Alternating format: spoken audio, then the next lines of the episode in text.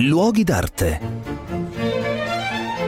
Un cordiale saluto da Marco Carminati, sono sempre nel, alla ricerca delle regge sabaude. Mi trovo a Torino, nella parte meridionale della città, dove in fondo a un rettifilo perfetto di 15 km si trova uno dei gioielli più importanti e più emozionanti di tutta quanta l'architettura del Settecento europeo, la palazzina di caccia di Filippo Juvarra. Questo edificio venne fatto realizzare da eh, Vittorio Amedeo II di Savoia, che era diventato diventato re era diventato re di Sardegna e eh, quindi voleva naturalmente una adeguata un casino di caccia perché la, la, casa è piccolina per poter organizzare le cacce reali che in realtà erano eh, non solo un momento di svago ma un, un, momento di intrattenimento anche politico e diplomatico e quindi ci voleva un posto adeguato. Filippo Juvarra accontentò veramente alla grande il suo committente con uno schizzo molto veloce che si conserva ancora oggi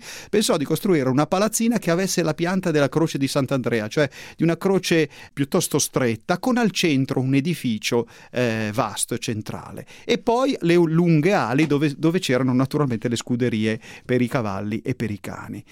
siccome lì doveva soggiornare la corte, il palazzo viene costruito con una raffinatezza straordinaria, sia nei dettagli architettonici, per esempio il tetto è tutto di rame e in cima c'è una meravigliosa statua del povero cervo che era una delle vittime eh, di queste grandi cacce, ma all'interno sono stati creati gli appartamenti